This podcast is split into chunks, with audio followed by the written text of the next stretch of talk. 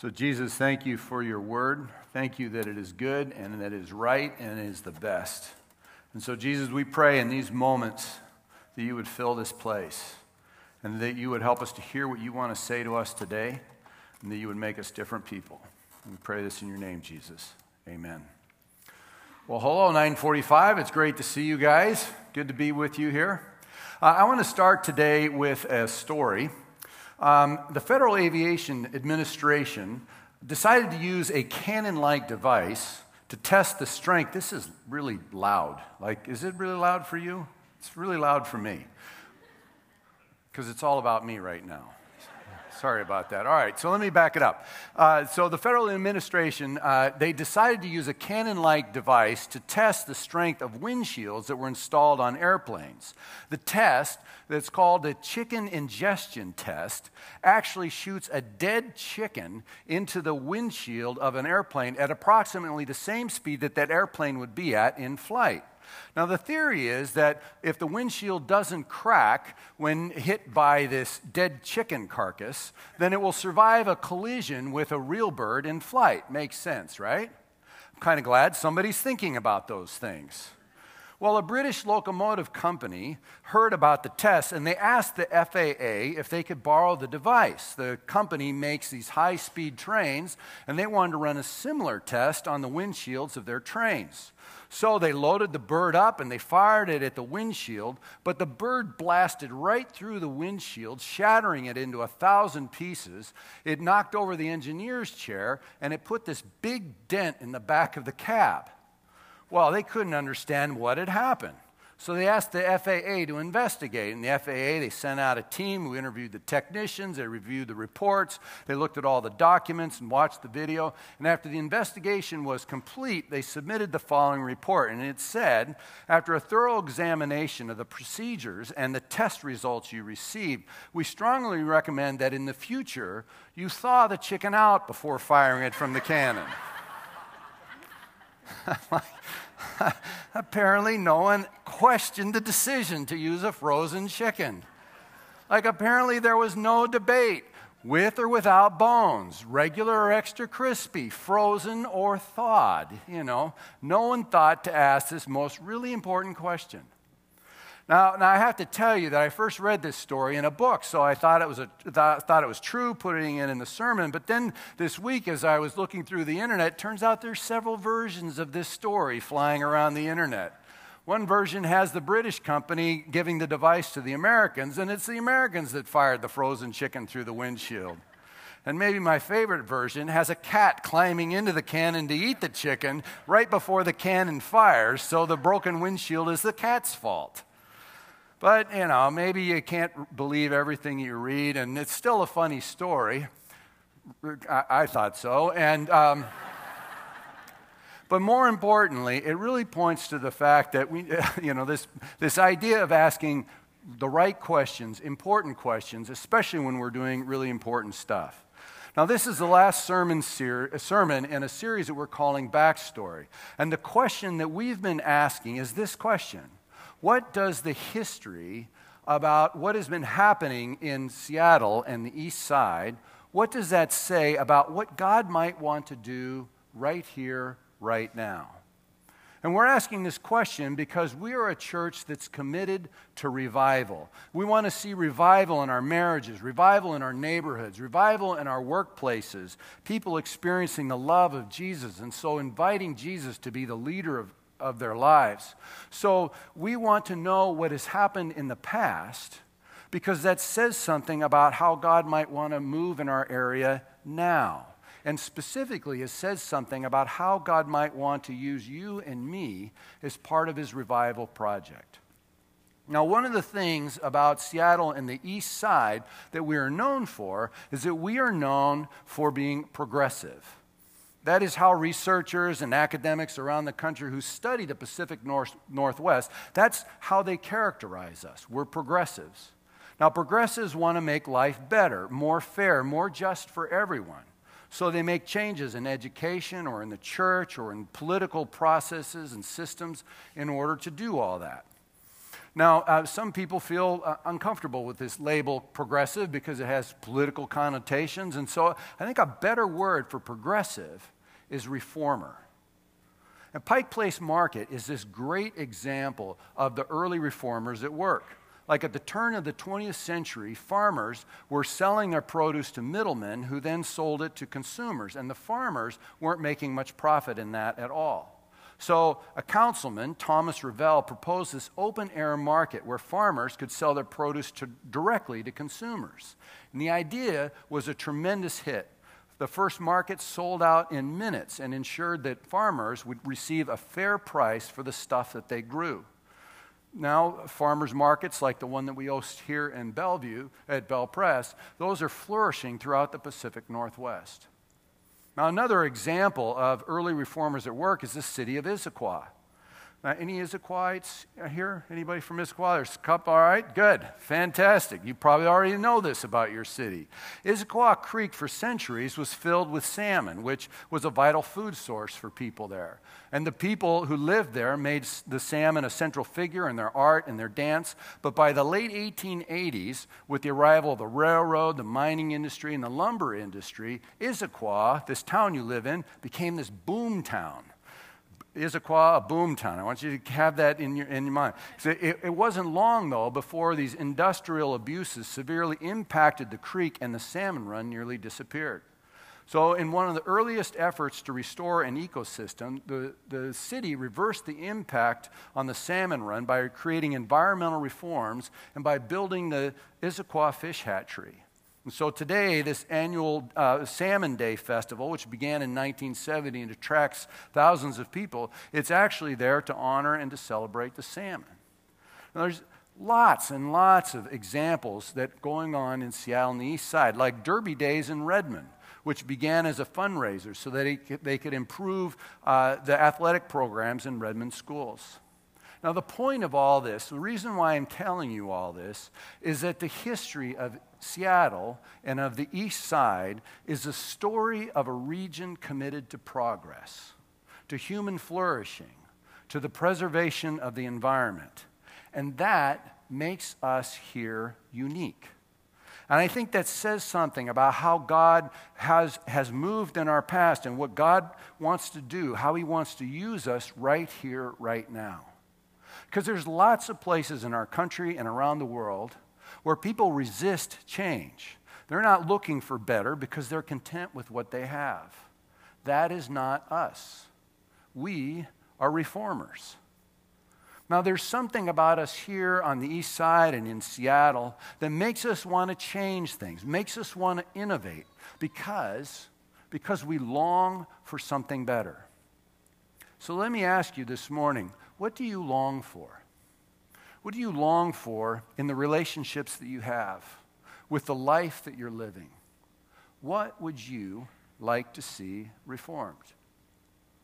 Now, in the passage that we read earlier, Jesus announces that something new and something radical is happening in him. That God was breaking into this world, bringing his kingdom here now. And that meant this entirely new way of living for people who believed what Jesus was saying healing the sick, bringing sight to the blind, proclaiming the good news wherever they went. Those were all signs that pointed to the fact that the kingdom was actually breaking in right here into this world right now. Now, Jesus came to this world for many reasons. He came to pay our ransom for sin. He came to conquer death. He came to seal the promise of eternal life for every one of us. And many people just stop right there, like that's all there is to Jesus. But if that's all there is to Jesus, then this life is simply about living a certain way and putting up with the bad, crummy things around us until one day we die and then we get to go to this heavenly destination place. But there's so much more to this life. And Jesus is so much bigger than that. And when he stood in that synagogue in Nazareth, announcing the fulfillment of the scripture that he had just read from Isaiah, he was declaring that heaven was right now populating the life of earth.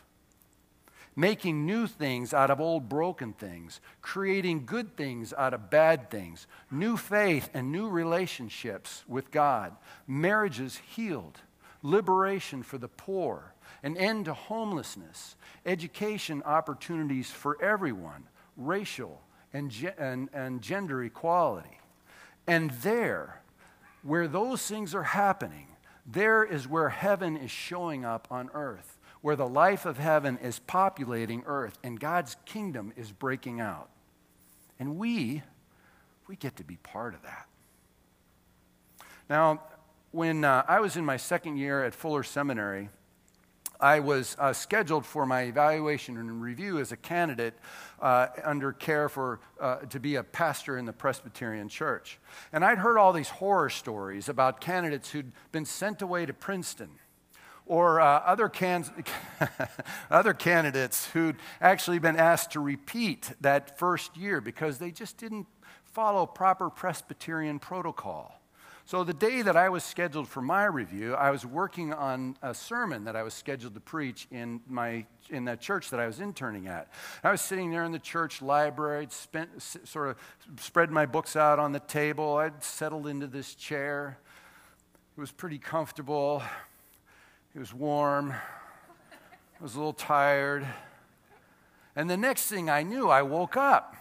I looked at the clock. I was a half hour late for the review.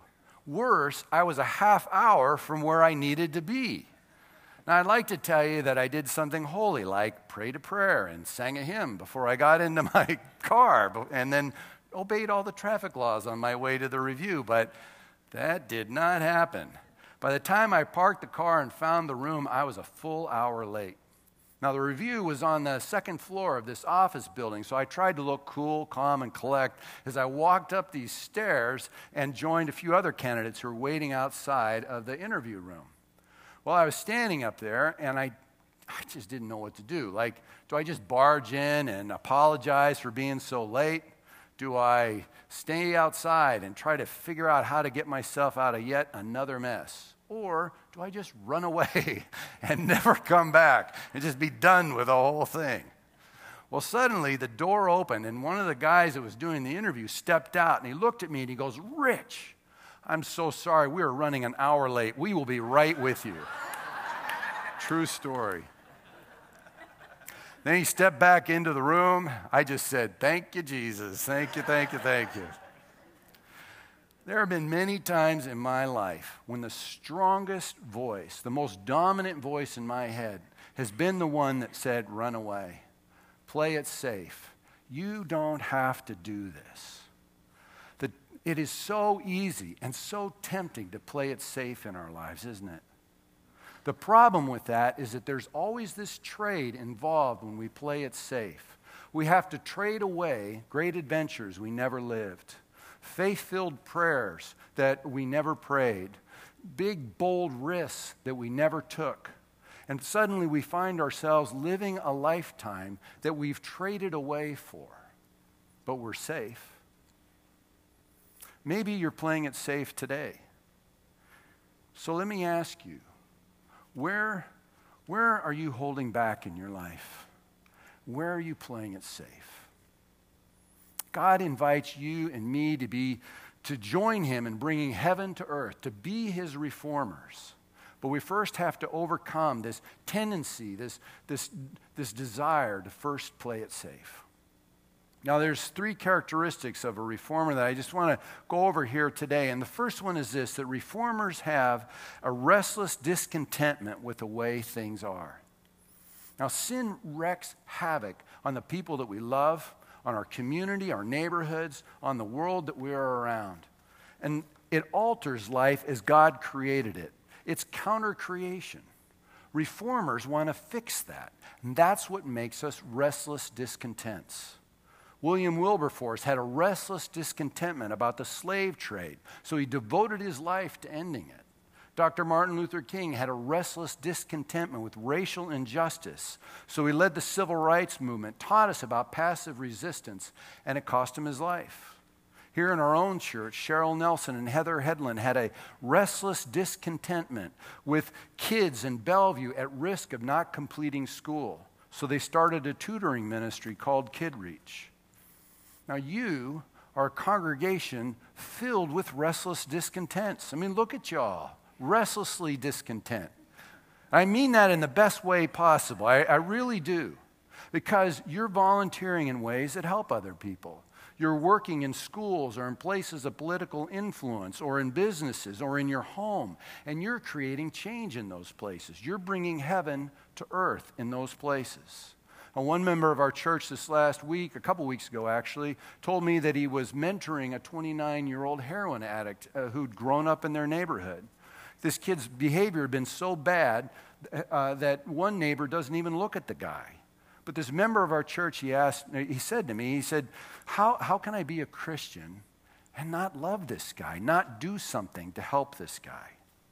You see, poverty, youth homelessness, people living and dying without knowing Jesus, broken families, or people growing, uh, going through life lonely, depressed, and hopeless. Man, that's the stuff that makes us restless. It makes us discontent. So, what bothers you today? What brings a tear to your eye? It makes you want to just pound your fist on the table to say, This just can't be. Reformers have a restless discontentment with the way things are.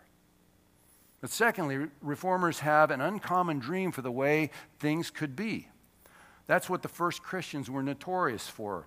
Like they saw people not for who they were, but for who God meant them to be. So they gave generously and they shared what they had with the poor. They formed this, these caring, loving communities for people who were on the outside, people back then who were like widows and orphans. They saw disease and sickness as part of the brokenness of this temporary world. So they cared for the sick and they stayed with the dying, even at risk of losing their own lives. They saw a world created for relationship with God, but missing out on it. So they talked about Jesus wherever they went. You see, reformers, we see what others think is impossible. We dream what others can't dream because other people have no interest in changing the hurts and sickness, the darkness and corruption that's going around them. But we do. That's why we dream. The third characteristic of a reformer is that reformers engage and create. Sort of the theology behind that is God is a creator. He creates. He created the heavens and the earth. He created the land and the sea, created land, uh, plants and animals, and you and me. And the one thing, the one thing that distinguishes us from the rest of that list is that we have been made in the image of God. Now, theologians have spent too much time writing and talking about what all that means, probably way too much time. But all of them can agree that being image bearers means that we share some of God's creative ability. God gives us imagination to dream things. And God gives us appreciation for things like beauty and goodness and justice. And God puts His Holy Spirit in us, fills us with His power and His presence. So, with all that imagination and with all of that sort of appreciation for, for good things and just things. And with all of God's presence and power working in us, man, we are just filled with creative potential. So we create things. We create new relationships. Not just with the relationship, not just with new people, but we create new relationships out of the relationships we already have. We create godly children, not just by correcting their behavior, but by shaping their hearts so that they love the things that God loves and then they hate the broken things that God hates. We create a new way of neighboring and creating community in our own neighborhoods. We create businesses and organizations and agencies. And with each new creation, we help this region and our world become more and more the way that God meant them to be. Like we populate earth with the life of heaven because we're reformers, and that's what we do. Our reformers have a restless discontentment about the way things are. Restless uh, reformers dream an uncommon dream, and reformers engage and create as God meant this world to be. Now, a week ago, we all celebrated Easter together. And the events of that week They remind us that we can't live this week or next week as if Easter week never happened. Like, because of Jesus, nothing can ever, ever be the same. It will never be the same. On Friday, they betrayed him. They whipped him, they beat him, and they hung him on a cross till he died. He filled up in his flesh the punishment that was due us all. And then they put him in a tomb and they sealed it shut. And then it was Saturday. And it was quiet. And there was despair and there was fear. Jesus, so it seemed then to all of them, was just simply a man and now he was dead. But then, then it was Sunday. And on Sunday, Jesus suddenly rose again. And, he, and the stone got rolled away, and the tomb was empty, and death was defeated, and the devil's dominion was destroyed, and new life began, and the Holy Spirit came, and the church was born, and ever since that time, we are on a trajectory that is irreversible. It can never be changed. Heaven populating earth until Jesus comes again. And the kingdom of this world will be the kingdom of our God forever and ever and ever. Amen? Business won't do that. Politics won't do that. Education won't do that. Only we, the church, can do that moving in Jesus' power, showing his great love. All 4,000 of us dispersed throughout the east side in Seattle, populating earth with the life of heaven. Because we're reformers, and that's what we do.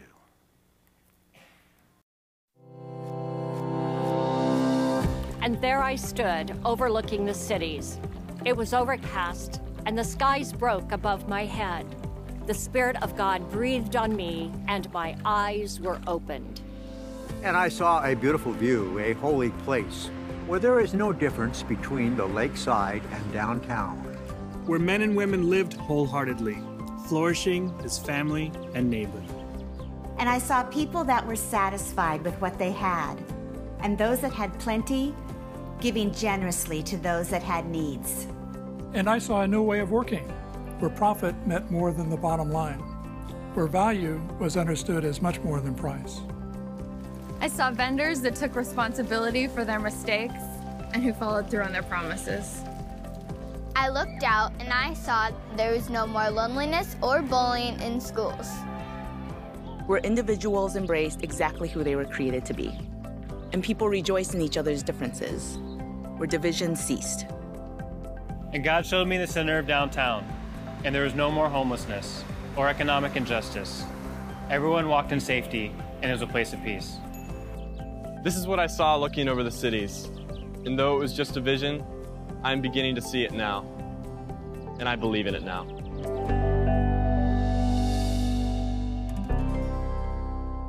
Jesus, we do believe that you can revive the east side, that you can revive Seattle, that you can make all things new. So, Jesus, would you use us in your revival project?